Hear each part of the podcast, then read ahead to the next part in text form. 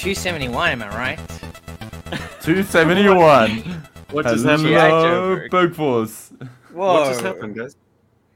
What, what- we we started an episode. That's what happened.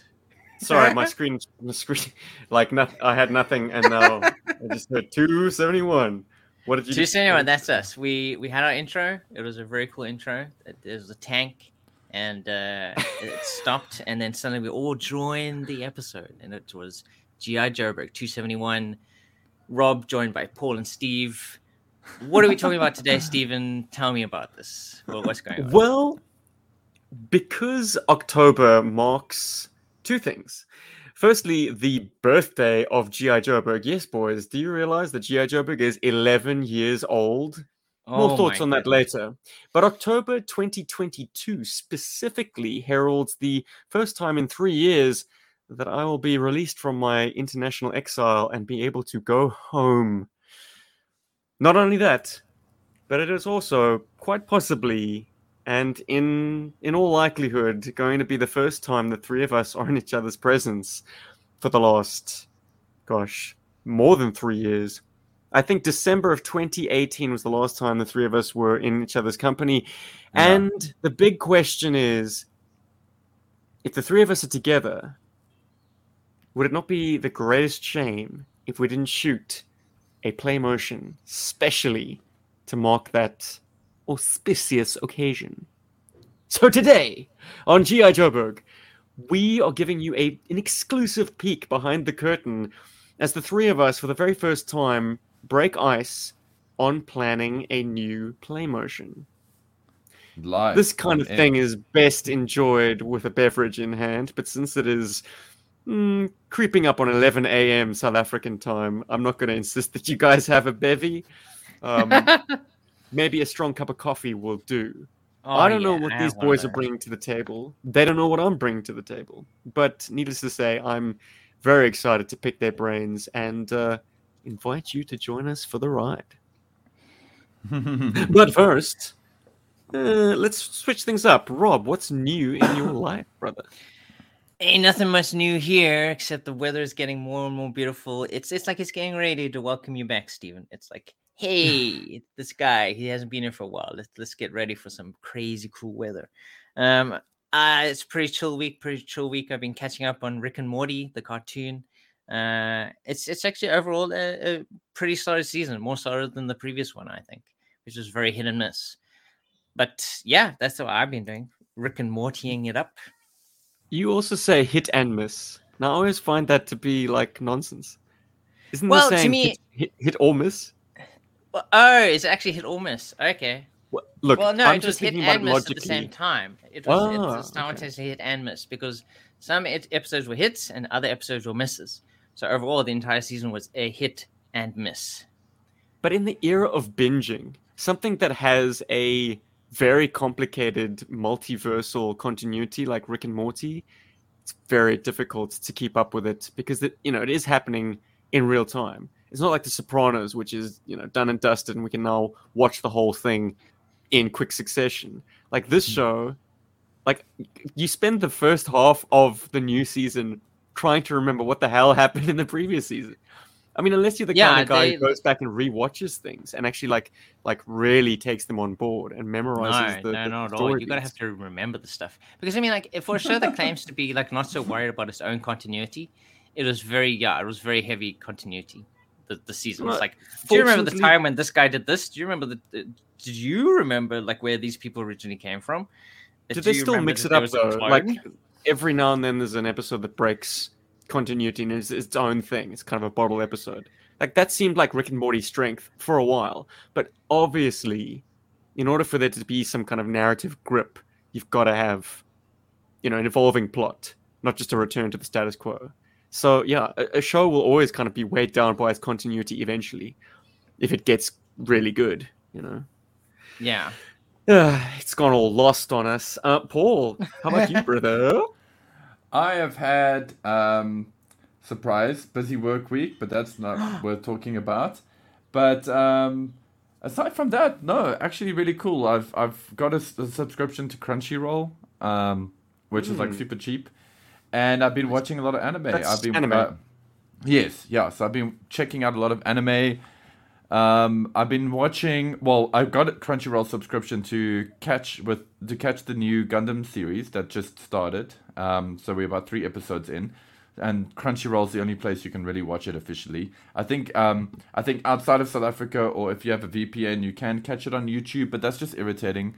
And then I, I, I sort of dug into the rabbit hole that is uh, Crunchyroll, and I found Initial D, the anime. So I've been watching that, which has been wonderful, and also watching another great anime called Eight Six, which I think a lot of GI Joe fans might enjoy because it's um, it's it's set in like a sort of dystopian world, and there's like mecha, but it's not giant robots. It's like spider tanks, and it's got a very on the ground feeling. It's it's very kind of I don't want to say realistic, but it's gritty and it's hard and it's fun and it's action packed and it also has some really good drama that backs it up. So yeah, I think if you're a GI Joe fan, you might enjoy 86 because it's it weaves quite a fun tale. But other than that, guys, um, no new toys or anything like that to report, which is actually okay. I, it's giving me a chance to enjoy the toys that I have received, and I did make some music for somebody's play motion feature that will be coming out soon. I don't know if I can Hmm. say it on No. air yet. Yeah. Absolutely. There will be a new premiere on the weekend of the 21st of October, Oh my Which god. is- coming around the corner. In fact, that is the day I arrive back home. It is also the day that one of the creators of this particular play motion will be arriving back in his home after a, a much needed uh, getaway. So, more details to follow. I'll definitely put the premiere on all the socials once it's uploaded and ready for uh, the countdown to begin. But yeah, just uh, just so everyone knows, there'll be some fresh GI Joburg Special Forces content that weekend. Yeah. Mm. Hell yeah. Just putting some great. final final touches on myself, which uh, yeah, Paul, your track works sublimely. I'll have you know.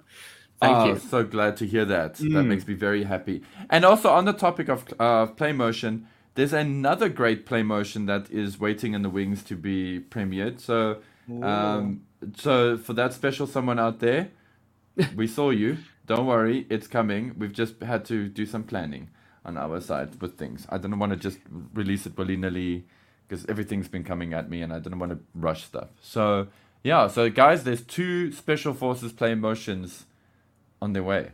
So that's exciting. Paul, circling back to a point that I touched on earlier, it's the 11th birthday of G.I. Joburg. Happy birthday, G.I. Joburg. Um, can you remember? Because I've got the, the reminder set in my phone to go off every year at, well, I suppose maybe 11 a.m. Anyway, that's a, that's neither here nor there. It's on the 15th of October every year. I get a little reminder, and I'm transported back to that day. I think I've relayed the events or relived or whatever. Um, I have spoken about it in the past, but in your own words, man, what what was it? What what did we do that day that that marked the birth of GI Joburg? um, I feel like, because like, I, I all I remember, dude, all I remember that, marked the birth. Sounding dodgy.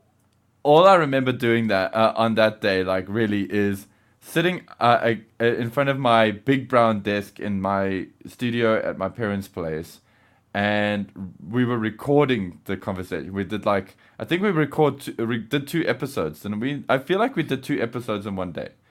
Um, yeah, yeah. Well, we yeah. they were only like half an hour long, so we had a topic. We rattled through our top fives or whatever, for, you know, pertaining to the topic, and then we were like, ah, "Well, that's in the can," but I want to talk some more about GI Joe. Let's let's do another one. So yeah, I think we did two back to back. Um, Well, Yeah, we've there was- subsequently become more of a hour and a half to two hour length podcast, and I, I guess we can trace the roots of that back to that fateful night. And I mean, it all started because uh, every time Steve and I would get together, uh, when Steve would come up to Joburg for a show or whatever, and we would hang out, uh, we would just always talk about GI Joe, which I mean, we still do. um, we just uh, and then my my girlfriend at the time, she was all like, yeah, you guys should record these these conversations for posterity, or something, something along that line. Like you should record these conversations so that you don't have the same ones again, or something. And then that was kind really, of that was I'm pretty sure we're still having the same. that was kind of the genesis of it all. Yeah, it was like She's so sick of hearing us repeating ourselves. She's like, no, you need a record of this so you can go Oh, back and okay. say, oh, we've spoken on this already.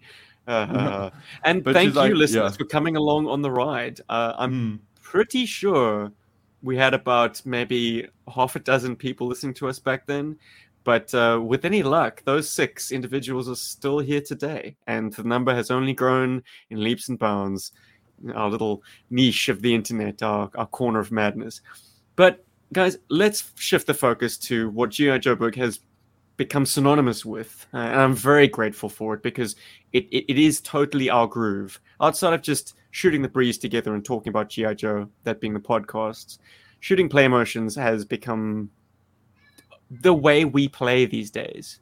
mm, And there is no greater joy that I have with the medium, other than, of course, releasing them into uh, the YouTubes and having people give feedback.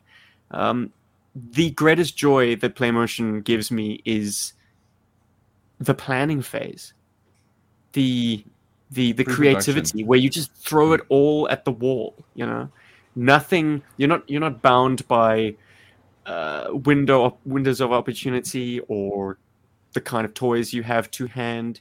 You can just let it all hang out and then chip away at the things that are perhaps a little bit beyond our grasp.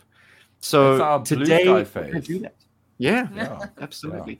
Um, I think to get the ball rolling, it might be um, useful to between the three of us set the parameters a little bit. Um, and the big questions that I want to ask the both of you is: Do you want to keep this in strict GI Joe reality, or do you want to take on a more fantastical approach and do something a little crazy? Rob? I- Just as Paul clears his mouth to speak. I love it. I think I think we can definitely go crazy. I mean, why not? We've kind of introduced a little bit of that into the um, uh, battling battle yard back times, the international edition. Um, and um, we, we could Oh. definitely go a bit crazy. I mean, I definitely something I wanted to do was I wanted to go to space with this one, and I think that's that's to do with like the vehicles that I want to see featured in this that haven't been featured yet. And I think being able to go to space, you can do a lot more with it if if you're not just restricted to GI Joe and Cobra. You can go a bit more crazy. So that was yes, that's that's my initial idea. Is this this Hmm. let's just throw it to the wall. You know, let's be let's customize. Throw it let's to go the crazy. moon. Let's go to the moon. Yeah. Okay, Okay. so that's one vote for This this, this reality be insane. damned. Yeah. Fuck Paul, where do you see yourself on the, the spectrum? On the scale. I I kind of feel like we've always been skirting the line of that fantastical side of things. Like a kind of yeah. So I'm quite happy to put a, a whole foot into that. Kind of feel like if we could stand. I know it's going to sound very fence but if we could find a good balance between obviously the GI Joe uh, sort of continuity that we've established already, uh, with like Mm. things like Blazing Sand and all that, um, and have this fantastical side of it brought in. I'm very down for that. And I know we've had conversations in the past um, that our dear listeners haven't been privy to, but where some of those ideas could be very, very cool. And yeah, let's not limit ourselves with just the GI Joe continuity. I mean, the file cards. The rule has always been the file cards are what you know sets the tone for these characters, and everything we take from there is is GI Joburg. It's play motion. So yeah, I'm very much on the side of fantastical. I also want to say that I kind of I like the idea of space because one of the ideas that I would like to pitch, which will come in the next few minutes, I'm sure, ha- uh, Mhm. would def- I think would definitely work with the space setting. So yeah, so Okay. I'm Well, I'm then into the other-. You you touched on it, but um, are we in agreement though that this would form continuity with what we've already done? Like, is this in canon, in universe, or is this its own special thing? Rob? I Oh, you guys. Yeah, I miss you guys so much. The running gag for this episode, Paul. Rob. Uh, I think. I think people appreciate that we're building something. So I think if we can kind of like expand outwards out of what we've established so far, that could be quite cool. Yes, Um, it does reward long-time viewers. Anyone who does, I suppose, come back to these things and and start stitching together what the intent of the writing was. Like, what world is GI Joburg trying to put forth uh, with its GI Joe playtimes? Yeah, it's it's rewarding to have this thing not be a break from that. Absolutely, Mm. Paul, you may speak.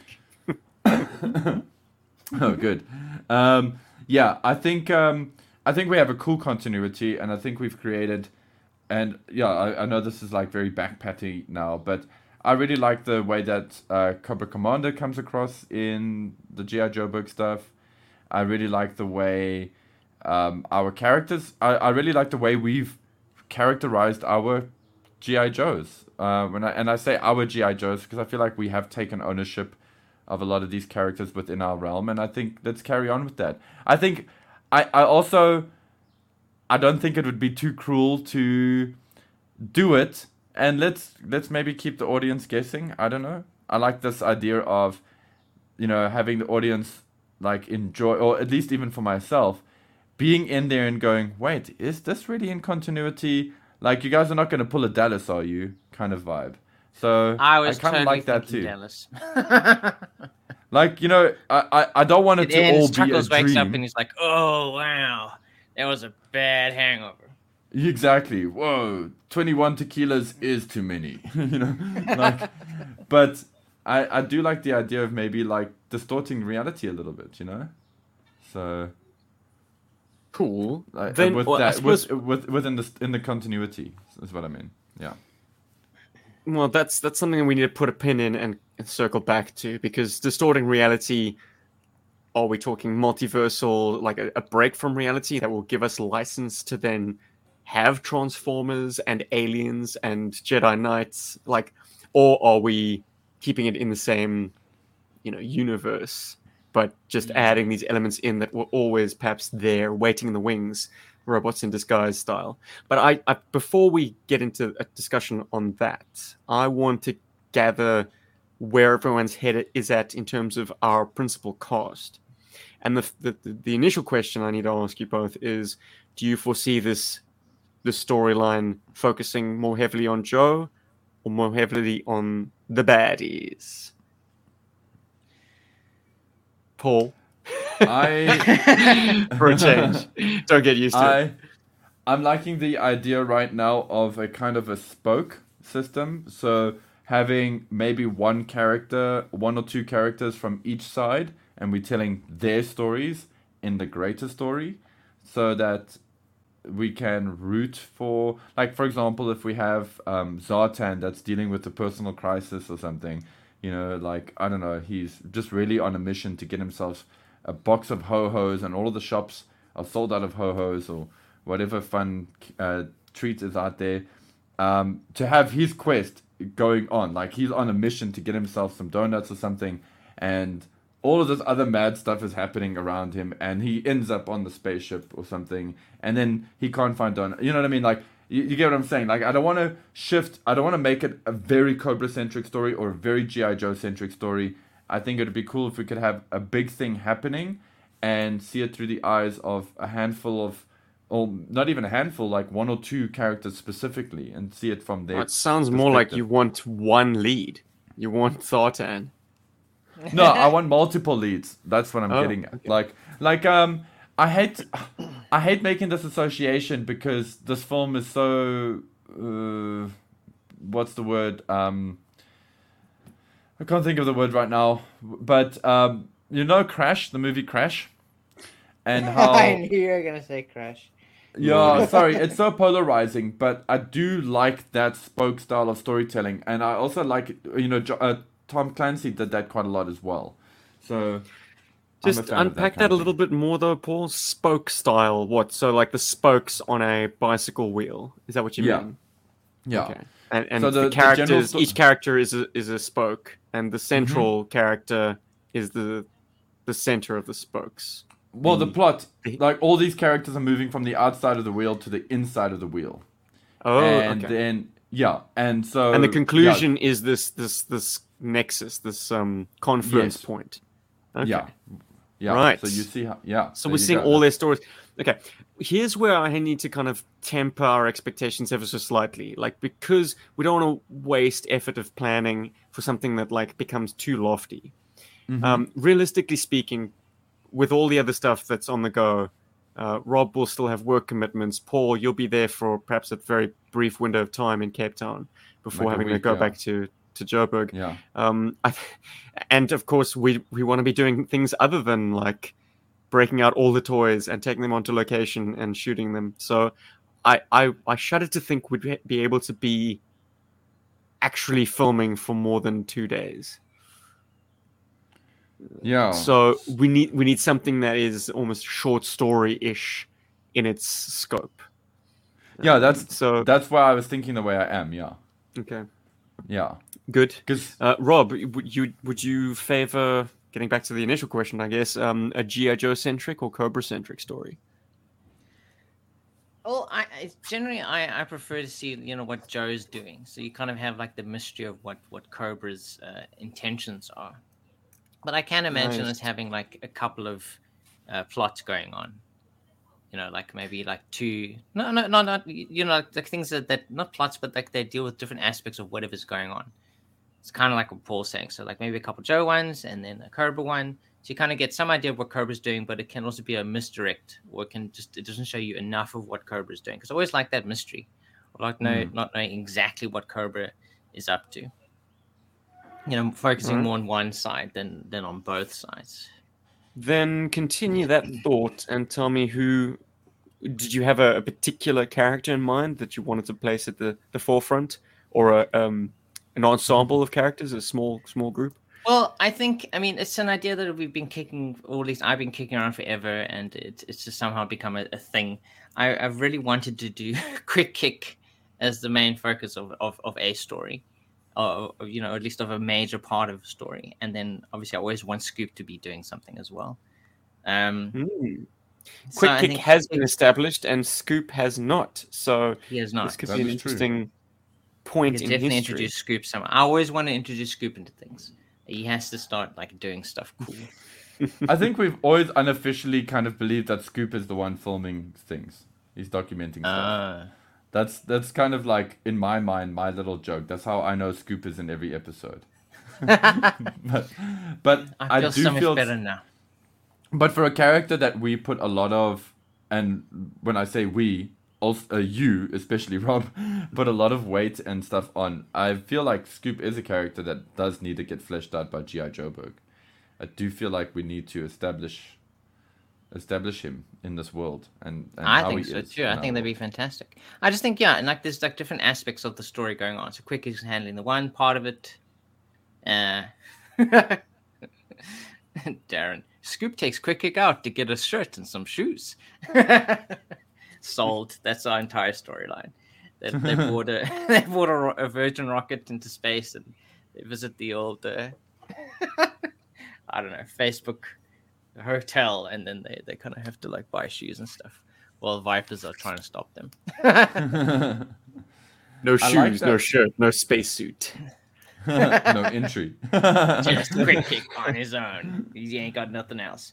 But I think And yeah, Steve? that's yeah, Stephen. Wh- what do you want to do? What's, what's your Guys. I'm I'm on so many different tangents to you that I don't want to derail. Oh, Your okay. thoughts. no, it's not Yeah. derailing. It's it's whatever you introduce is is introduced. You know, we're Mm, Paul and I are on, on Okay, different well, ma- maybe we can well. take a take a break and, and do the the Steve breakdown. I don't know of, of just just ideas that, that I've been cooking up. Where have you uh, been of- Yeah, I suppose achievable aims. Um, Mm. Firstly, like I, I I think I would want to keep it within the strict continuity of GI Joe Joburg episodes. So nothing too Mm. crazy or too too too vexing. Um, no Transformers or Jedi Knights. Sorry. Um, but interesting. I I think that we we've got a few threads that if you were intending to re- reward long-time viewers and people who have kind of taken this stuff on board and and have very pointed questions about like well, what was that all about? And what were they doing in this section? And like, who was that character that was alluded to and never shown? Um, so to reward those guys and I suppose to just give us a point of departure, I wanted to know if you guys had any thoughts pertaining to the Atlantis factor, our very first play motion, which was kind of an evolution um, happening in real time. Like we were kind of making it up as we went along. So there wasn't really a point to that mission. It was just like, okay, let's do a five parter. Each part focuses on a different vehicle toy or base in the case of the 1983 HQ.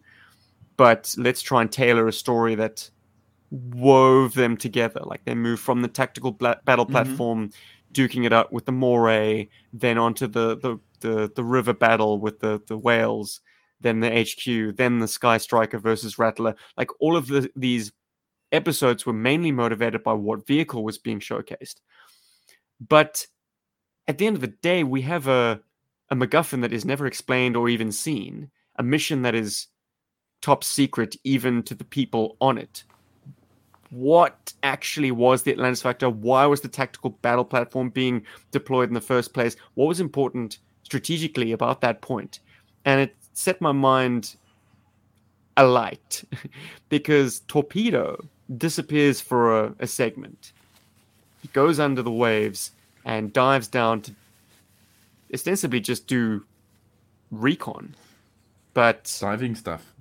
what if he was the secret mission all along? There was something at that location that he was sent down to retrieve, and Cobra knew about it, and they were converging on it themselves. And that's when that battle breaks out between the battle platform and the Moray. And Torpedo hands this item off to Shipwreck, because Shipwreck then disappears with Barbecue for, for a section. So there's this clandestine secret mission that's happening underneath the mission that's already being seen. So it would be kind of like a um, a vignette. Uh, what would you call it? Like a a meanwhile. You know, when this was happening, this other thing was happening. The secret mission is happening, and that I find is a very achievable little story to tell because we know all those locations. They're all still there, hopefully. And then I, And- before. and the cool thing is, is like that for me. That works with my spoke kind of system, where you know you're telling a piece of the story because we have a convergence point, we have a nexus of events that have happened, or that at least the audience, or that we as an audience have experienced.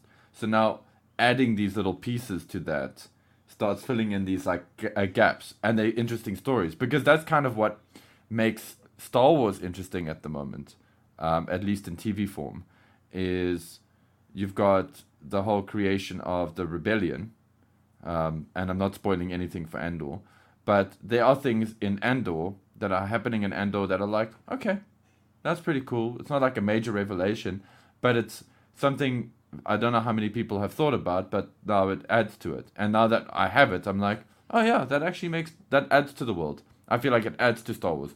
So like your torpedo idea, I feel like will add to Atlantis Factor. That's kind of where I'm coming from. Like whatever we do, I feel like should add to the intrigue, should make things more interesting.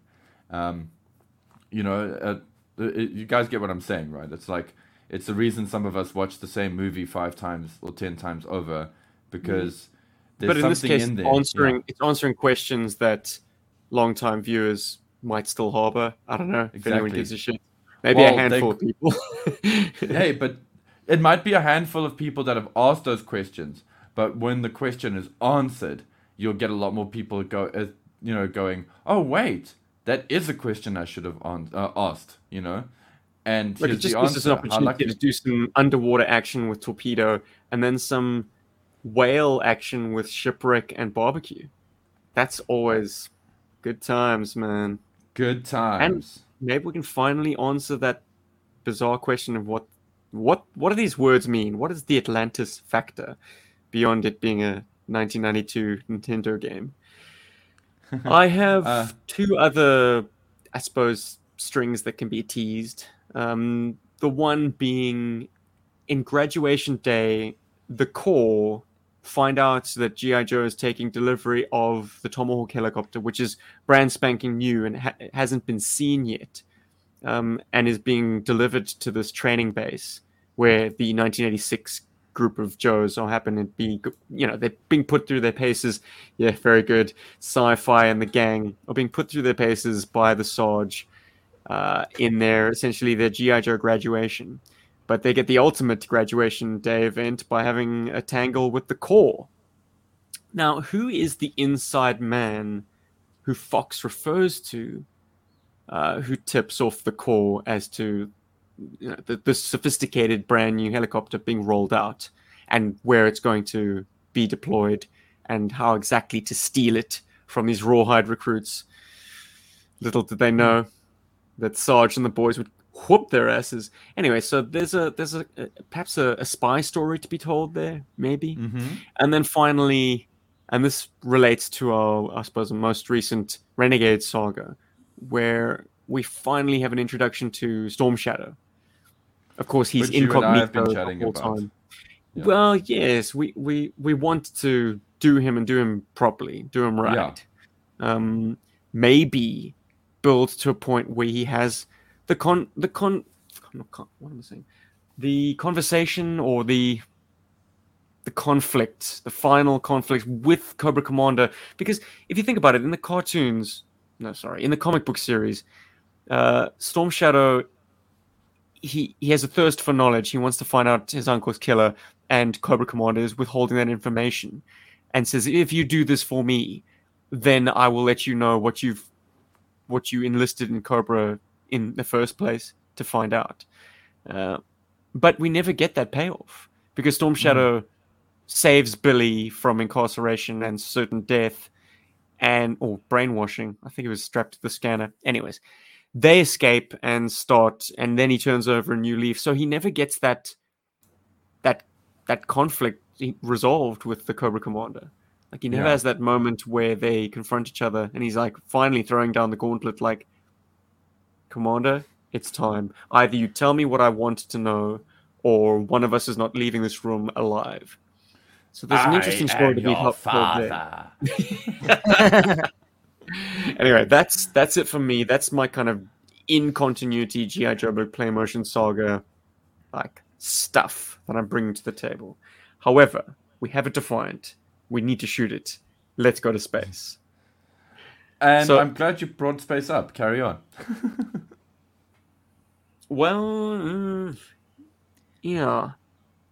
I, I, I, I dabbled with the idea of doing the Defiant as the kind of the centerpiece of a play motion before, and I mean that still, I suppose, is a, a shelved script.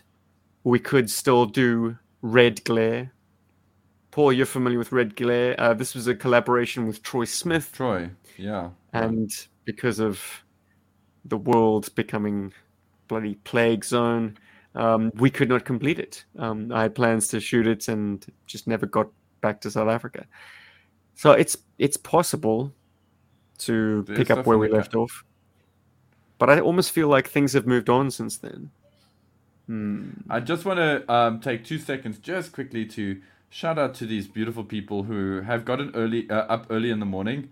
So uh, Darren Cobb, we saw you, man, um, and thank you. Yes, Andor does rule. Hey, Darren, what's up, Joe Hunter seventy three? Uh, good early morning, gents. Uh, yeah. Uh, 11 o'clock can be an early morning for me on a Sunday as well, so I feel you. And Oh, like 4 a.m.. And MC DJ ACDC. Hello. Haven't seen you in the in the chats. Uh, well, saw you so briefly in the chats last time. So it's good to have you here, dude. Cool, man. So anyway, um, okay. So here's the thing. Uh, with the whole space vibe, right? Uh, and with uh, prepping for this episode and just thinking of like characters that I would like to see um, in a play motion at some point.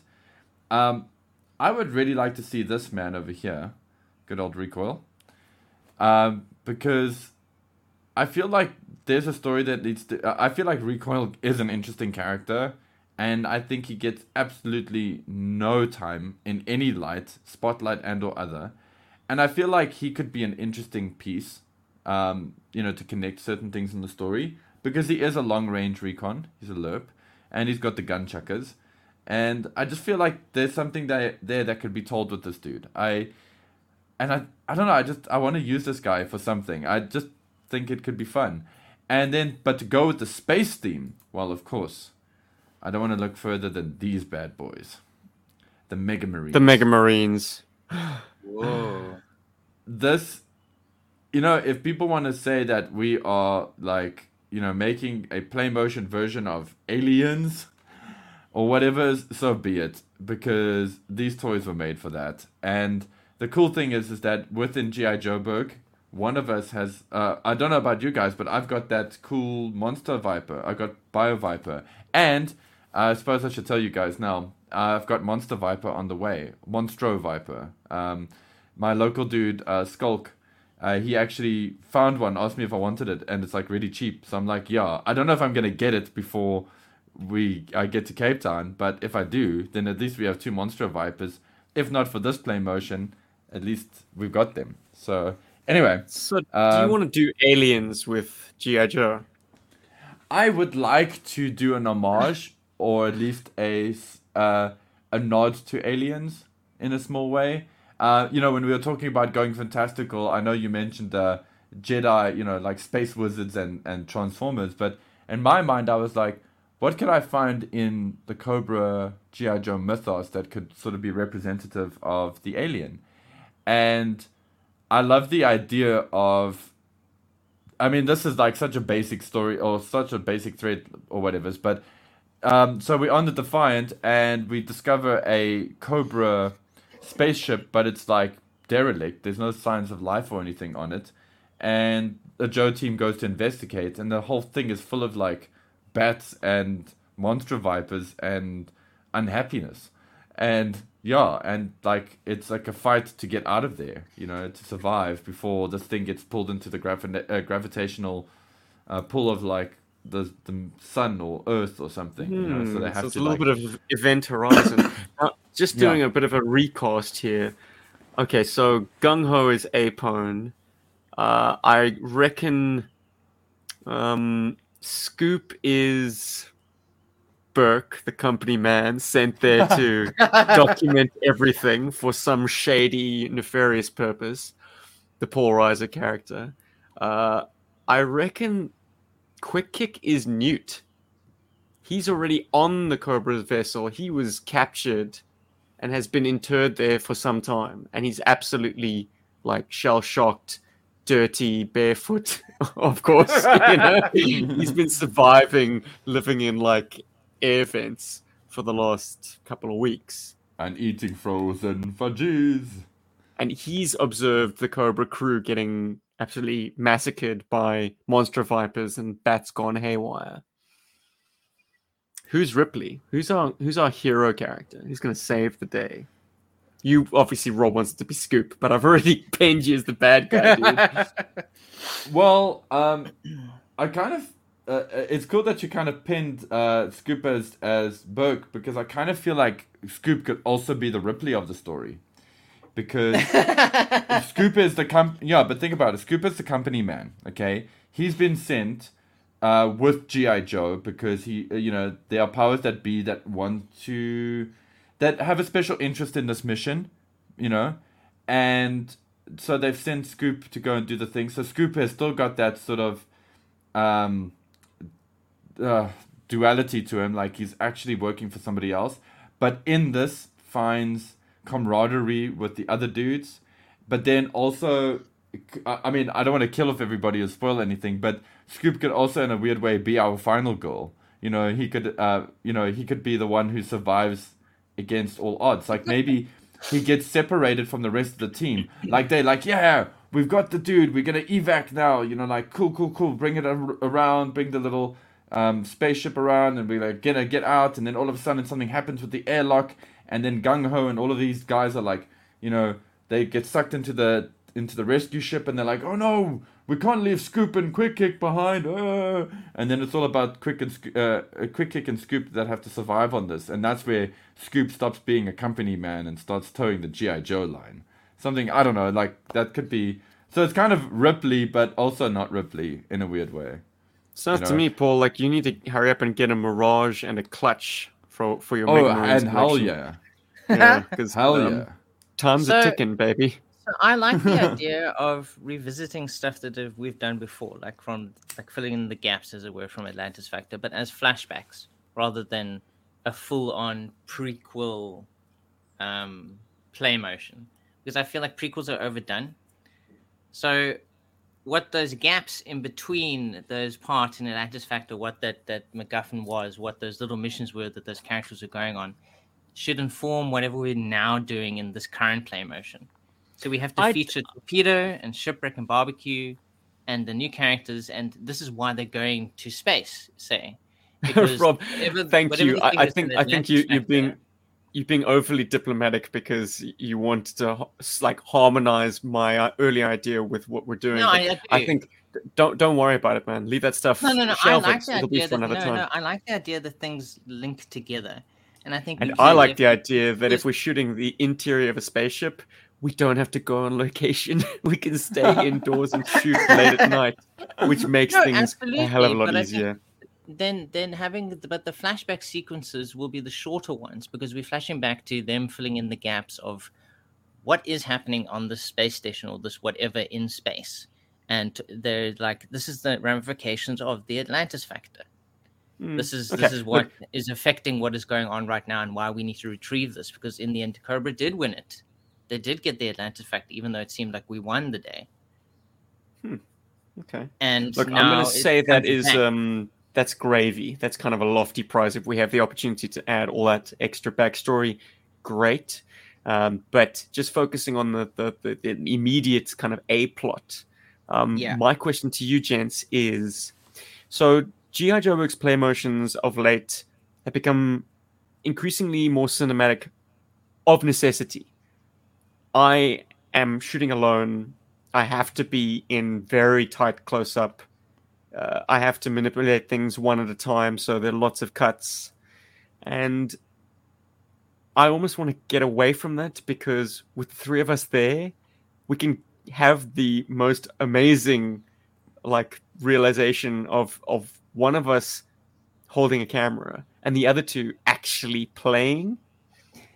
I'm talking hands in the shot. I'm talking full bodies in the shot. Like take us back to an earlier time where it didn't matter when we were trying to make sp- cinema with toys. Like there, there's something quite energetic, and I think it, it translates to a more enjoyable filming experience, but also watching experience. I think we're at our best when these toys are actually being physically like played with instead of you know trying to make them into little actors.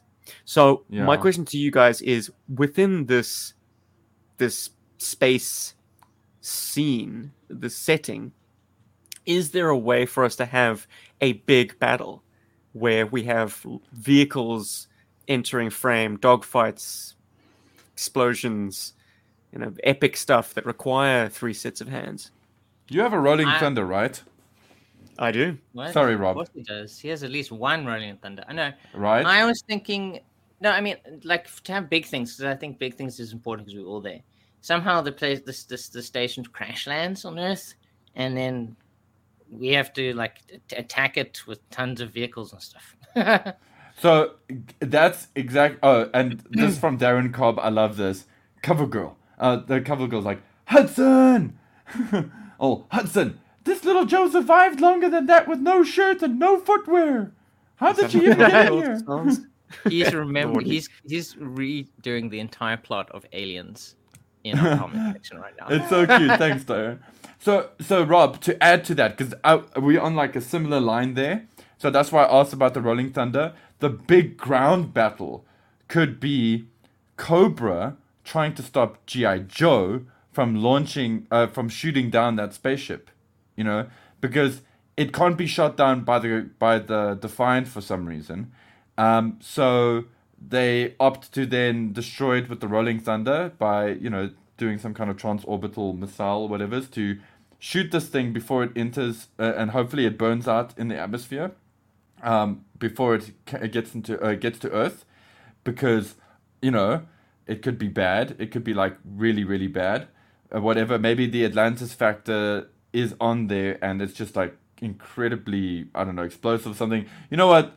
I'm, I'm like, I'm, I'm spitballing, okay. But that could be the ground mission. That could be the big, bring out all of your toys, have the big epic battle to try and stop the Rolling Thunder from stopping from shooting that thing, and then the GI Joe mission is trying to get the Rolling Thunder. So we got all that tension and that drama and all that happening, you know, and at least that's where my mind is. Otherwise, Mm, but then that and then it- contradicts it being kind of a derelict Cobra vessel that you know that's got this SOS on repeat that's automated, and GI Joe is dispatched to like you know the, the start of this is a bit of a, a slow burn. It's a bit of a cold open to my mind. Like unless you have a completely unrelated, almost Bond movie opening big battle, and and then we cut to space. so they're only tangentially linked. Maybe maybe uh maybe Gung Ho and the boys are involved in some major fracas with Cobra, and then Duke steps off the plane. He's like, Gung Ho and your Mega Marine team, report back to the Defiant launch pad. We've got a hot mission for you. Like that could be one way of having our cake and eating it. Like having one Hmm. big blowout on location, maybe in the dunes. Guarded to, to Atlantis. I know, I know you love that, Rob. It's hot as hell out there. Your phone will melt. Like everything well, overheats. Celia's gonna love it because she, yeah. You have to like Or keep maybe- our phones in like a, a cool cooler box or something, so that as Maybe- the first one idea. burns out, we swap to the next one. maybe we switch to the beach then because i'm dying to do some more underwater action maybe you know pit the bug and hammerhead against like well once again the Mer- mega marines team why are they the mega Hmm. marines if they don't ever do a bloody beach landing come on and i know i i know that um they're all army i mean clutch's army i think blastoff and mirage are army as well so the only That's real marine weird. is gung-ho Gung-ho. but anyway Yeah. whatever army. But they still mega. They're still do Yeah, mega all stuff. mega. they they're mega. Yeah. Okay, so mate, that's my pitch. Rob, how do you fall between these two? I think, I mean, yeah, I think that obviously the main plot, yeah, because my idea was just you think I'm crashing down. We do the thing at the end, like a huge, gigantic explosion, like attacking Oh. thing with thousands of vehicles. That's what that's Well- what that's where I was coming from. Where somehow the station comes down, but that also also feeds into what Paul is saying, is where like they are, they, they are initially trying to stop the, the what's Rolling Thunder from shooting this thing down because now that they have now Cobra is aware of what's going on. So at some point they become aware of this what what's going on, um, and then that is the huge battle at the end. But what you could also do is that the the battle at the start is that is that is that prequel material is that previously on GI Joe, where you're filling in those gaps, but it's it's a big battle using the characters from Atlantis Factor. Um, Rob is trying so desperately to utilize absolutely every idea that's being tabled. But I Bless love you. it. I, I love I, it. like I, I've written it all down. Like, how do we fit Storm Shadow and, and Cobra Command into this here? Like, how do we you know, revive your red glare idea? How do we make this Absolutely all work nothing is wasted. all at once? Okay, cool. But, I mean, well, as I say, guys, this is a I- throw everything I at the mean, and you wall and we chip away at it later. you can see where I'm coming from. I'm just trying to fit everything together, but I can also understand how trying to make it all fit together can also be a bit too much. But Mhm. definitely a battle. In basically a weekend's worth of shooting. But I think, well, I mean, Sorry. we, we'll we'll we'll make it work. We just need to have know the time that when it, it's it's like creating an actual shoot. You know, you can't. Oh, yeah. The, the planning period. We come up with the script. We come up with um the shots that we need or the locations that we need to do it at. What I mean, yeah, this is what we've always done. Um, We can always- even storyboard a little bit. They could just be scams, but we can even storyboard like how we want some shots to look. Not not Because major you have things, absolutely key shot. nothing else going on in your life right now, Paul. You can do some some, some noodlings for us. No, we, Uh, we're just gonna well, do well, like I'm- we always do. Steven shoot it from every single angle possible. We do it like fifty times, and then um, Yeah, but my thinking is I'm, And then I'm taking the week off, right? we fixed it. I'm taking that week off to be there. So you know what? I'm gonna be sitting there in your lounge, and we'll be talking about these ideas, and I can just games scam with Elliot. stuff. Playing games with Elliot, yeah. Hell yeah. Like we should, we should get some Nerf guns, heavens. cheap ones, the knockoffs. Okay, so from from what I can gather, we've got three big action beats. We've got our our cold open, where the team gets called in and then briefed and then sent to the stars. Then our middle action beat is this shit's out of control. We need to blow this thing up. Send up a missile from the Rolling Thunder, and Cobra intercept that. Cobra attack the Rolling Thunder. So there's a land battle, there's a sky battle there's Cobra's uh, stiletto craft try and intercept this massive ICBM. Uh, and maybe even some jet battles happening around, you know, because G.I. Joe, man, red, red and blue lasers for days. Then Oh, our yeah. final action beat is when this thing returns to Earth. Does it come down safely? I, you Okay, know what? firstly, on a practical note, what are we using as a Cobra spaceship? I assume there'll be external shots. Um, I, I don't, I don't got the time to fabricate something the size of the flag or larger. What are we doing here? um, Practically speaking. Whoa, what is this thing? Space Terrordrome. It's a I'm joking. Machine filmed in real close up. Yeah. Jeez. Maybe, maybe, yeah, shit. Maybe I need Joe to try and- Hunter answers with the pogo. Yeah, Hell the yeah. pogo sort of standing in. Well, the, I'm putting words in your mouth, Joe Hunter, but would the pogo be standing in for a much larger thing? So it's like yeah, then we have to put Greeblies on it. really Super pogo. That's very cool. Oh, the super pogo. But serious question. I mean, like, I- I'm I'm I'm so happy to make it as crappy as as possible. Like, just cobbled together styrofoam pieces, just filmed in you know against a black sheet because That's essentially what they did with Alien, you know, with the with that weird ass ship that, that the Ripley and them were on. It was like Oh, a flying like city, essentially. I mean, it was Yeah. Mm. it's the most ridiculous Oh, the uns- Sulaco. unspaceshipy spaceship I've ever seen, but it makes so much sense at the same time. no, the Sulaco was from Aliens. Aliens. Yeah, so I wasn't sure which Whereas one you were the referring to. The Nostromo, Nostromo. yeah, it absolutely is just No, like yeah, it's just like model a city. kits It's like a stuck together. Yeah, it's Stuck like to a paper floating cups in space with like these giant, like uh, you know, like. I could factories Greebly on the that. I could I could scra- uh, scratch build that. It won't be very big. We just have to shoot it big, but I can make it. I can do that. Um, why not? Uh, it'll be difficult to get like a giant cobra head on there, for example, like a, a, a giant Oh. snake motif. Oh, guys, Yeah, easy. The Starriors base, the Oh, the- Tomy the old Starriors thing. base, could finally see use as a Cobra orbital space station. You could actually do Hey. Yeah. yeah, it could actually. Yeah, I mean, it looks better as a ter- terrestrial thing, but that that's one way of doing it. I mean, it certainly has a cool like docking bay entrance, and if we have a miniaturized stand-in for the Defiant, or maybe oh, I hate to open the door to this, but maybe this is an opportunity for a bit of compositing work. Like. GI Joe Big Play Motion goes special effectsy, but like to, to just take a still of the um, Defiant and, and composite And it into it. Yeah, just put it put it into this, just to set up the sense of scale. if I you've got a if you've got um i don't want to have that super technical discussion now because i feel like we're getting Mm. into the nitty gritty there but but it can be done it can be done i have software for that so it can Question from Darren: Is it essential to actually launch the Defiant? I'm gonna say yes because how else is GI Joburg, GI Joburg, how else is GI Joe going to get up there? So um, I'm gonna need uh, some more intel out of you, man. What do you mean? If Well, it- is it essential to see it launched? I think No, is maybe what absolutely not. I, I think in keeping with um, the bare bones nature of these productions, actually doing a launch sequence with the Defiant might might be a little taxing. Uh, Look, so no defiant uh, pogo battle from previous episode then i mean from but think about this. And, and I- I know you didn't want to get too technical, Paul, but like it just occurred to me that with flat screen TVs the size that they are, it might be possible to do some rear projection.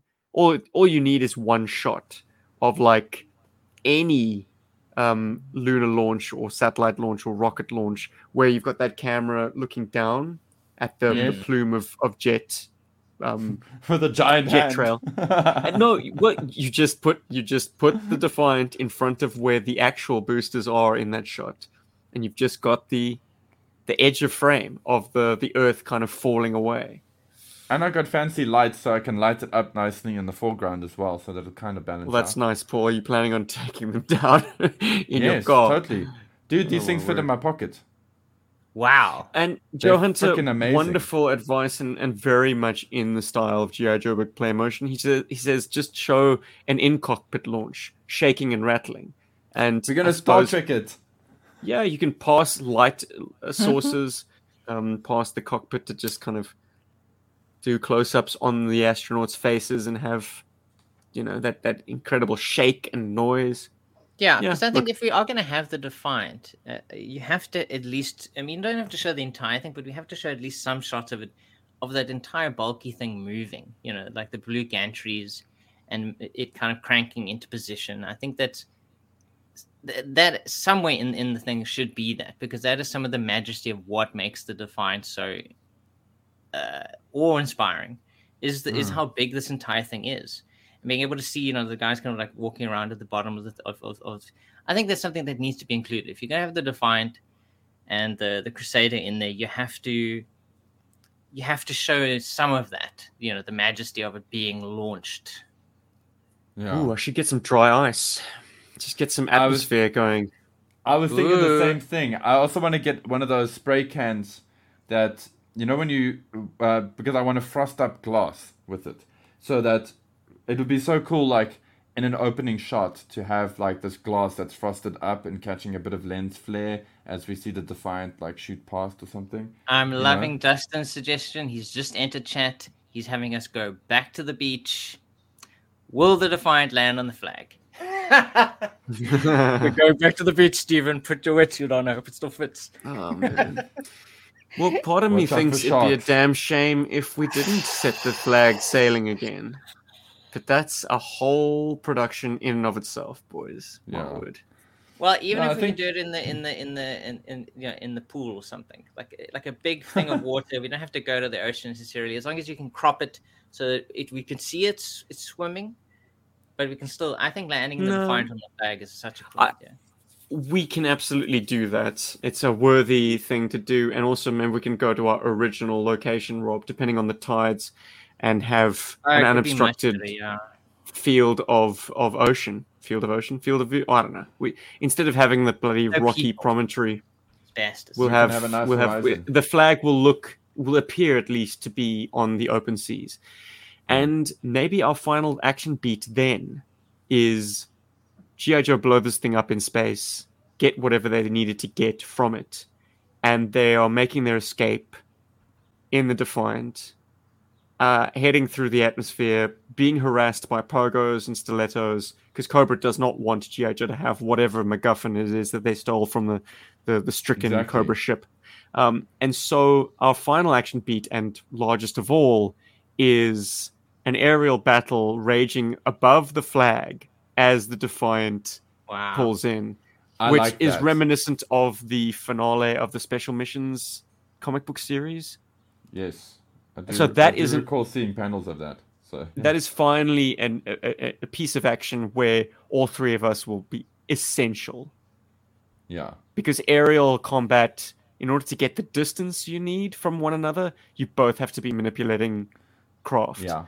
Yeah. Because otherwise, yeah, I've tried doing dogfights with a plane in each hand. It looks ridiculous, never works. And I think those of us who attempted it with um, Seconds to Midnight found that out pretty quickly as well. Unless you Um, put your camera on the floor.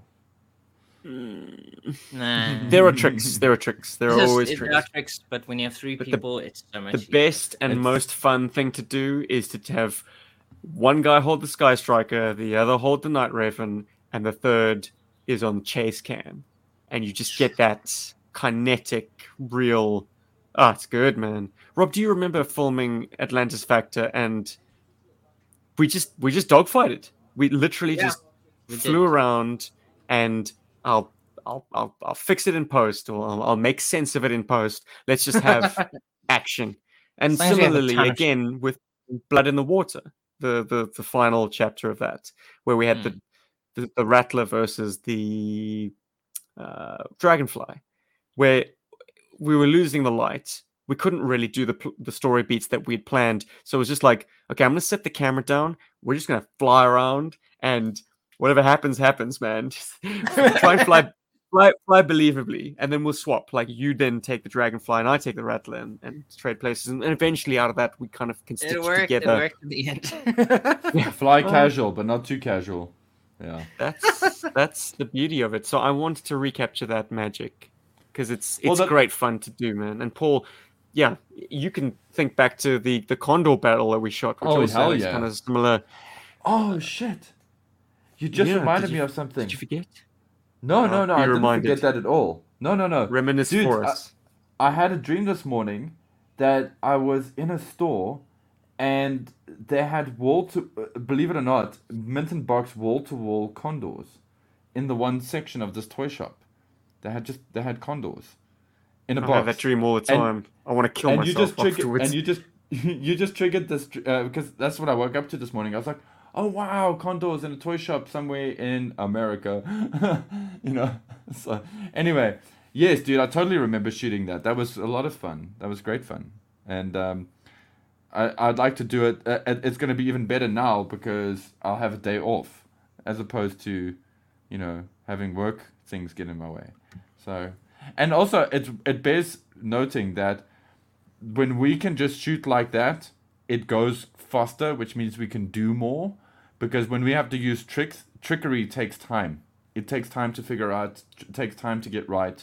You know, you have to you have to nail it. You know, I know I learned that when I was shooting my seconds to midnight stuff with Celia at the park. I mean, I I thought, okay, cool, this will just take two hours, but it took like four hours for me to get some of that footage, um, because it yeah, just wasn't throw a, working. a Yeah. throw a Flagg with a floaty base and a location and a defiant and all the Cobra and Joe jets we possess into the mix, and you're looking at very easily the entire day.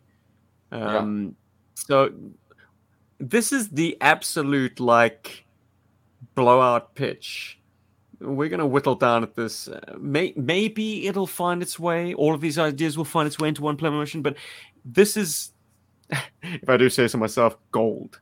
And I would love to bring this to the screen at some stage. Maybe, maybe we'll only be able to film a portion of it. Maybe we'll just go with the big action beats, and then Paul, once you have had to love and leave us, Rob and I can whittle away at the, you know, the after dark spaceship interior stuff.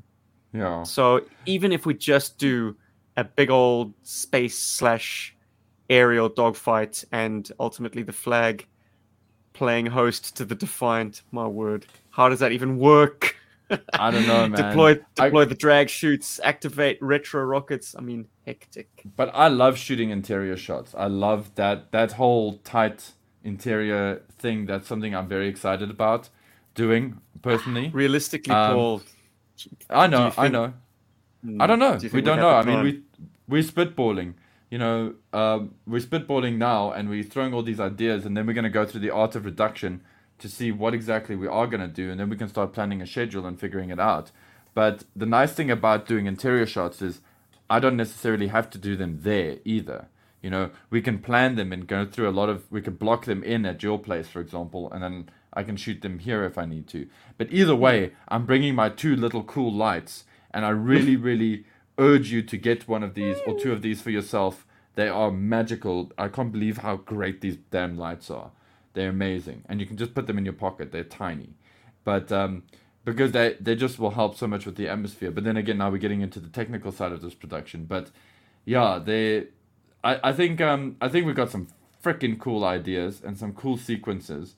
Um, and just on that note, guys, are there any other characters that you want to explore and have fun with in this? Like, are there characters that we haven't showcased in a play motion before that you really want to maybe have in this one or introduce in this one or flesh out in in this story at all Well, I, I think I made know, it pretty obvious. I went quick kick and scoop. Um, those are the guys that I want out there. Um, I can't think of anyone else specifically right now, but I think those are the main ones that I want. to I want to see in there, and, and then like bring back characters, like especially for the cold open, as it were.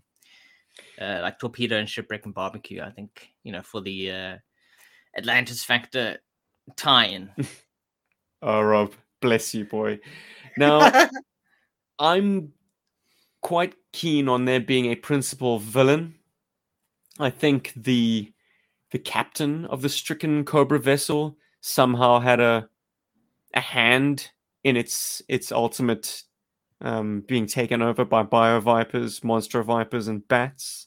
Hmm. And whoever that might be, be it an established Cobra character or a custom new character, I want to open to the listeners. If you are checking out the YouTube version, or even if you are listening to us on Podbean or iTunes or whatever podcatcher, head to the YouTube comment section for this video, episode 271, Planning a Play Motion. Scroll into the comment section and let us know your idea of who could be masterminding this. Who is our big boss battle? Because I think we do need to have a lead baddie. That's what's sorely lacking at this point. And Rob, uh, Paul has just brought up an image of Road Pig. I guess it I'm could be joking, Road Pig's course. time to shine. He's shine. a mastermind for sure. Who gave Road Pig the keys to the fucking space station? they should be shot. Um, but yeah, it's interesting. That that that does open an avenue um, and a line of thoughts, and also the greater question of how this thing could be put together. I'd be dying to know anyone's input at this stage. If you are a fan of GI Joburg play motions, here's your opportunity to weigh in on a project that's in the works that could very well be coming out in the new year. So help us shape this thing. Uh, I'd be very grateful to hear your thoughts. I've just slammed up a image of the Mega Marines uh, catalog from the back of the packaging. Uh, you, you know, you, we've got Gung Ho, Clutch, the Mega Viper, Mirage, Blast Off, it all. But we have the Monster Blast, Monster Blaster APC, and I believe you own one of those, Steve, which I'm dying to play with. By the way, I'm. It does not fit into the thing. defiant hold, unfortunately. But hey, It can does- um, but it mass doesn't need shift to. it. Man, Hmm. Yeah. I'm just I would love that's one sequence from Aliens I'd love to bring into this is this APC you know going through like being smashing against walls and like you got Bio Viper on there going with its action bang bang bang bang bang bang bang whatever anyway it could be like a shit ton of fun man sorry uh wow um I just saw the picture now because I did upload it to put it onto this chat, and I was just like, mm-hmm. Also, Mhm. maybe we can give this guy a chance to shine as well. Old sci-fi. Who's that? Old sci-fi can um can uh you know use his skills. I mean, like a laser, shiny. A yeah. laser trooper. Yeah, well, you know, he's shiny. He's space-like. He's got a laser. Uh, I just feel like there's something cool that can be done with old sci-fi here as well. Um, I'm just, I mean, these are just things I preloaded for the show, um, and and just got me thinking of stuff. I mean, guys, I'm gonna put up an image now of Flint, but from the Eco Warriors. Wow. And Oh, yes. Rob, this has got me thinking. Yep, because I have in my memory of shows and planning episodes and stuff, you had come up with an idea for Eco Warriors a long, long time ago. And I also Ooh, feel what was like that? some I don't remember. Yeah, it was for an episode. Yeah, Rob, you uh, you that might still have it. Yeah, I yeah, must you have had been come serious, I guess. And it wasn't for a play motion. It wasn't for a play motion. It was actually this was a little bit pre-play motion. It was for a podcast episode about the Eco Warriors, and I think we were trying to find ways to make them plausible or something in that re- in that vein. I can't remember all the details, but I know that somewhere in the back of your head is uh, is a good Eco Warrior story somewhere there. So. I just wanted to bring these guys up just for the inspiration in the chat. I don't think that we need to try and shoehorn Eco Warriors into this production. Okay, but it would so be cool to think- Eco Warriors in this, is what you're saying. I get it. Okay. and and uh oh yes, a mindbender might definitely make appearance in this show. um, but uh, that's just uh, in response to uh, Darren Cobb. It really has to be Doctor Mindbender. And res- uh, uh, he was his answer to who's the big bad, just so we can get Paul's Mindbender voice. Um, oh, there was something I wanted to mention. Pig, Road Pig and Space Star is fantastic. I think what you could have, if if you want to kind of go the very much the aliens route, um, is actually it's Quick Kick and Road Pig that are trapped on the space station together, and they've they've formed a, a very uneasy alliance to kind of like stay alive. Because I mean, I think we have said before, Road Pig is kind of not complex, but he has like issues. Multiple personality disorder. Yeah. where where I mean it, it could land up where he actually does end up um, being able to work with a Joe for an extended period of time, um, depending on the the situation. So we could have Road Pig in there actually, and they're both Yeah, that could- That's kind of cool. That and and it's kind of random as well. Like you've got this, yeah, that adds a random element that makes it difficult and and scary for the the character involved for the viewers. That could be that could be quite cool actually. I mean, I put Road Pig up there because I'm just like we haven't No, had no, Road Pig. Sure. We like, You're a master of chaos. Jeepers. He's just giving me more things I got to keep trying to keep track of to add in. Oh well, good luck with this chaos. one, Paul. Uh, Rob, it'll have have you listening to an old episode of GI Joburg because Andrew's given us a, an idea to shoot the um, well, shoot a play motion around the Halloween podcast where we spoke about three vipers trying to escape the landlocked Cobra freighter, the Arbco Star. Um, yeah, we all role played with Cujo. Would make for a cool short film. I, I what if I the think Arb encounter Coast they What if the encounter a Obco- zombified Serpentor. Things got interesting. What if the Arbco Star is the derelict spaceship? Ah, it's a cool name, huh? Oh, Arbco And what if, Star. Yeah, I don't want to say too much because uh, we have an audience listening, and we do want to have, Uh, everyone Um, is Something back.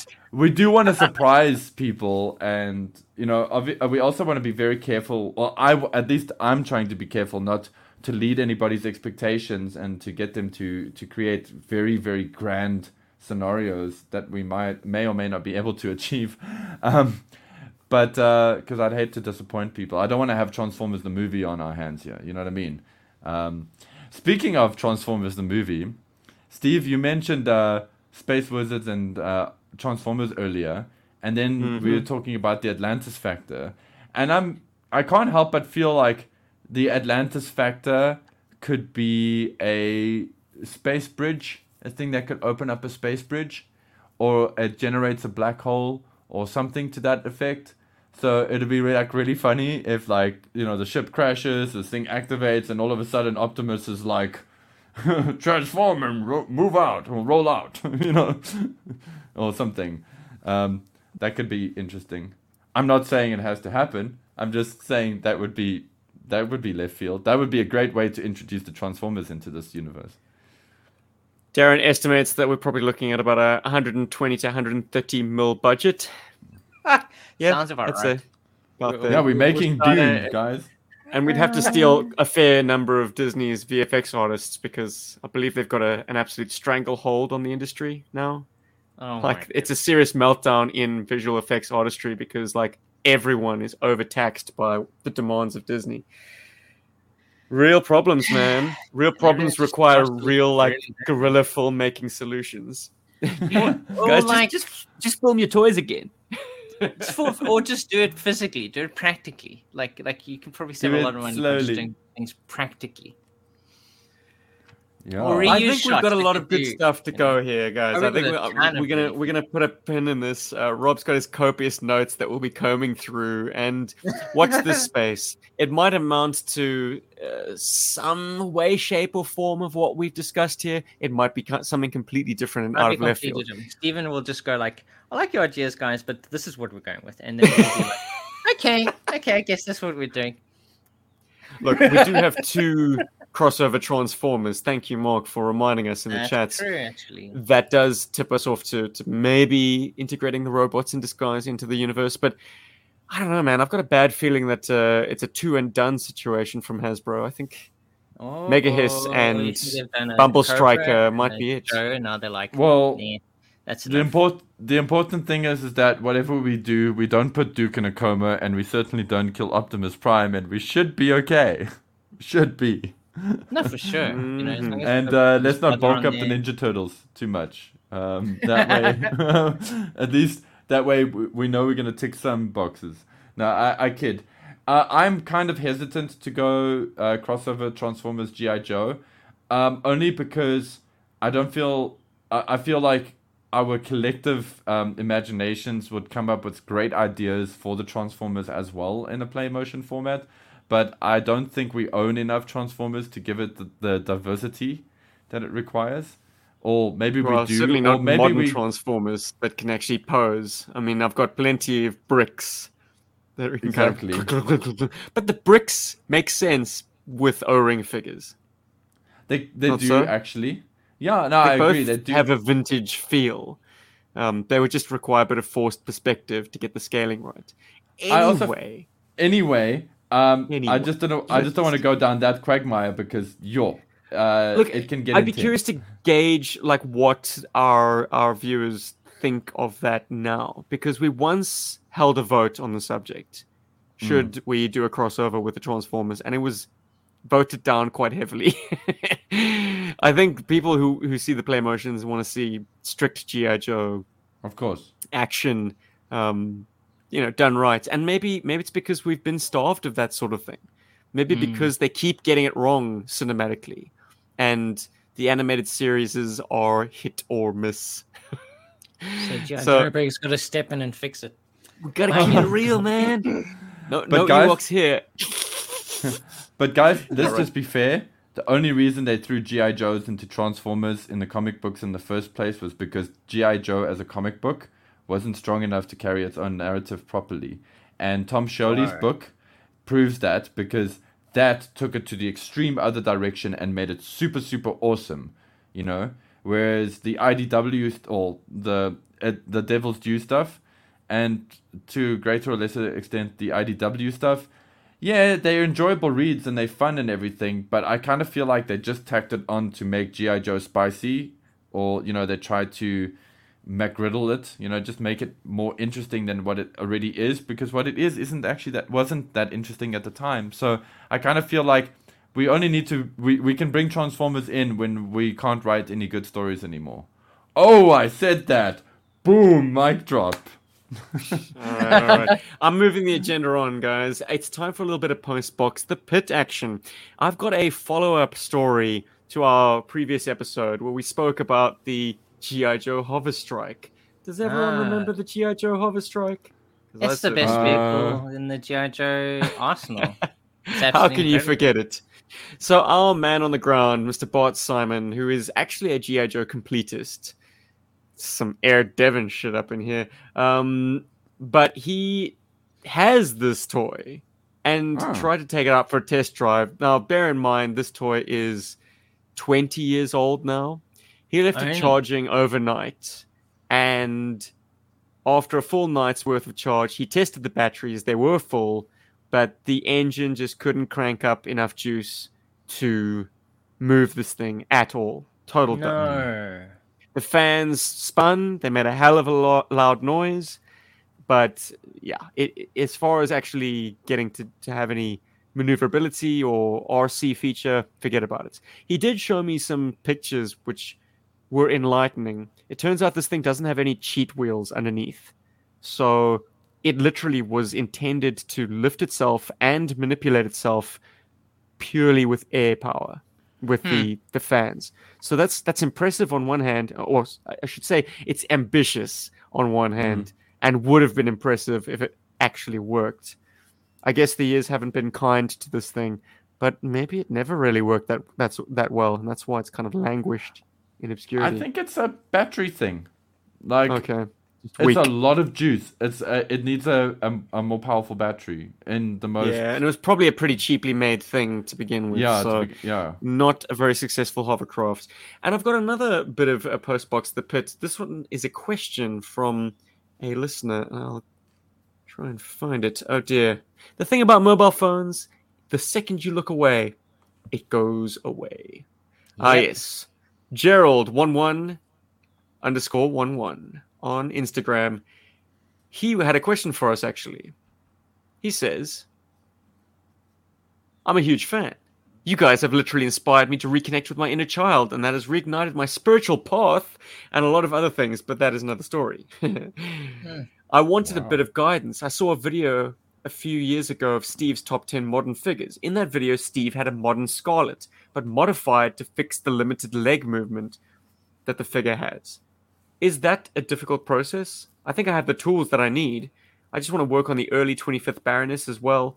Uh, such a beautiful sculpt and could be so much more if it had better leg movement. Can you guys share a few tips before I permanently modify the two figures? I know I've done this fix before. Paul, have you ever trimmed I, a lady I, crotch? I haven't trimmed the lady crotch on my Scarlett purely because, as a bit of a collector, I didn't want to damage the figure. I'm, Good. I, I'm, a bit, I'm a bit more precious about it. Yeah. You're too precious, Paul. I just Rob, wanted have you ever- Good and bad Yeah. ways. I think I we we did it at the same time, didn't we? We were we were kind of modifying lady crotches, um, and men's crotches. I think too, actually.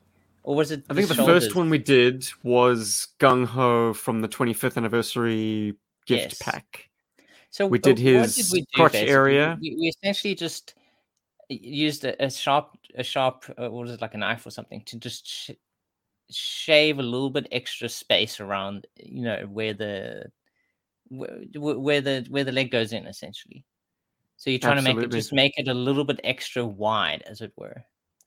You would have Um, to and- dismantle the, the legs at the thigh joints or at the thighs and, and take yeah, them so you take it the, apart, and then basically T-hook. you yeah you're just increasing the size of that those holes a little bit more to make it so that the the leg can move more in a wider variety of angles. That's essentially And- what it is, isn't it? Do you remember what we used? What tools? I feel like it, we basically just used um one of those like scalpels. Yeah. So Yeah. it would have worked better with a Dremel. Probably. and then like to sand it uh, to give a give it a smoother finish would have been great. But like, yeah, we were absolute savages back then. Just taking a, a blade, a naked blade What do you mean to our back then? cliche. but anyways, like fortunately with Scarlett, her unitard does have a a seam, a line that Yeah, you can that you use as a guide actually- to cut along. And if you do use that as a guide, you wind up with a very nice range of motion. So Mm. that's the one bit of advice that I can offer. And it seems Gerard found that out rather organically because in the time it took us to cook up this response, he has actually done that operation Well, then and done a very neat job Yeah. of it. So yeah, it, it just guys, I guess uh, it's just be being bold. careful. Go for it. know, Yeah, go for it, but also be careful. Like you know, like go do a little bit to test to make sure that you're happy with it. Because once you've made the change, you can't go back. Operation Like- Crotch Skim. Yeah, yeah. w- Once you've you've, you've you know sliced it off, it- you can't put it back on. Mm, and let that be a Mm. lesson to everybody. Absolutely. He also added a little bit of adhesive to uh, the ball and socket to give it a little bit more stick. So that's that's Ah. another thing that the 25ths sometimes need after you've done a little bit of uh, Yeah, 'cause then modification. it's too loose. Yeah. Hmm. you want I mean, to th- sort of they they have those little those little like More movement. they have they have little pads, don't they? If I'm remembering think so. correctly, I'm stick 12. in there. Hmm. little little They have Yeah, balls like little grooves and stuff inside there. a little yeah. groove. Like yeah. grips. It grips it to make it easier, you know, for movement and uh, the, the ball. And I guess my Um, last looks like little a piece of egg. news. I don't know if you guys Yeah. checked out the latest issue or the latest episode of the Chaplain's Assistant's Motorpod. It happened to be episode 33, I'll have you know. And that just makes it- Ooh, that that much for more. Exactly. Old pal of the show, Cujo, was on there talking about the Black Book with Gary Vee. So Oh, awesome. fantastic. Highly recommended. Check it Fantastic. out. Hell Also, yeah. um, I'm going to be today. I'm also going to be jumping on a show called Toy Connections. Uh, I'll be chatting Motu. Uh, I'll be joined by uh, by some seriously cool Motu fans, uh, like Chris Miwa, um, amongst others. And yeah, so keep an eye open for that one as well. That's uh, yeah, I'm gonna be on there. It's gonna be interesting. Uh, Ken is a cool guy, so I was on him uh, on on him. You're I was him. on a show with uh, Nice. him and Zaz uh, Okay. when we had um, Scott Knightlick from Well, I'm, I'm um, glad you're on top of Spectre Creative. this. I'm Paul. I'm on That's top of it, man. But I'm very excited because I get to I get to um, you know flick my Motu bean a bit, so Yes, speak. do it, do it. Well, what, Yeah. what got me very excited was seeing uh, this comment on our last episode, 270 Mystery Boom Boom, Scoop, scoop. um, from Droz Droz Walker Nine. He says, "I loved your retail shopping stories. From being on the other end at stores like Toys R Us and Target, it was a challenge to get this, the displays set up as requested. I think people will get more sneaky with the plastic repackaging for those special returns of merch. And the vehicle debate was a fun angle for this week too. Hell yeah, we we we, we Thanks, Steven surprised us with incredible, uh, crazy. Con- uh, yeah, go go watch it. And also, um, Rob Dog from North Carolina Rob Dog. got, got back in uh, connect with what commented as well, and we all do absolutely remember you. I love the chicken at that chicken place, Zaxby's. and yes, and uh, that cool machine, the machine with all the the cool drinks, I absolutely love that too. Just And it was was like fantastic the, meeting you. just that was like hell nine thousand of drink dispensers. I mean, guys, you don't understand. That shit looks like the future to a South African. Okay, here we got like at Burger King, it's like. You know, you got five things. Most of them are diet versions of like Pepsi Oh, or gosh, diet, yeah, Mountain Dew know. or Sprite or something. And, And, you their like sit there and it's like, like, cubes, and that's the worst. No, that thing was the best thing ever. that thing's like, beep, boop, boop, boop, beep, boop, boop, boop, boop, boop, boop. It knows Here's what you your want to drink drink. before you even drink it. yeah.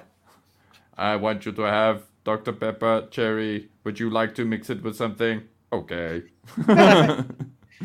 I think this has been a very productive hour and a half. Um, we've we've we've shot all our ideas out there, a lot of them.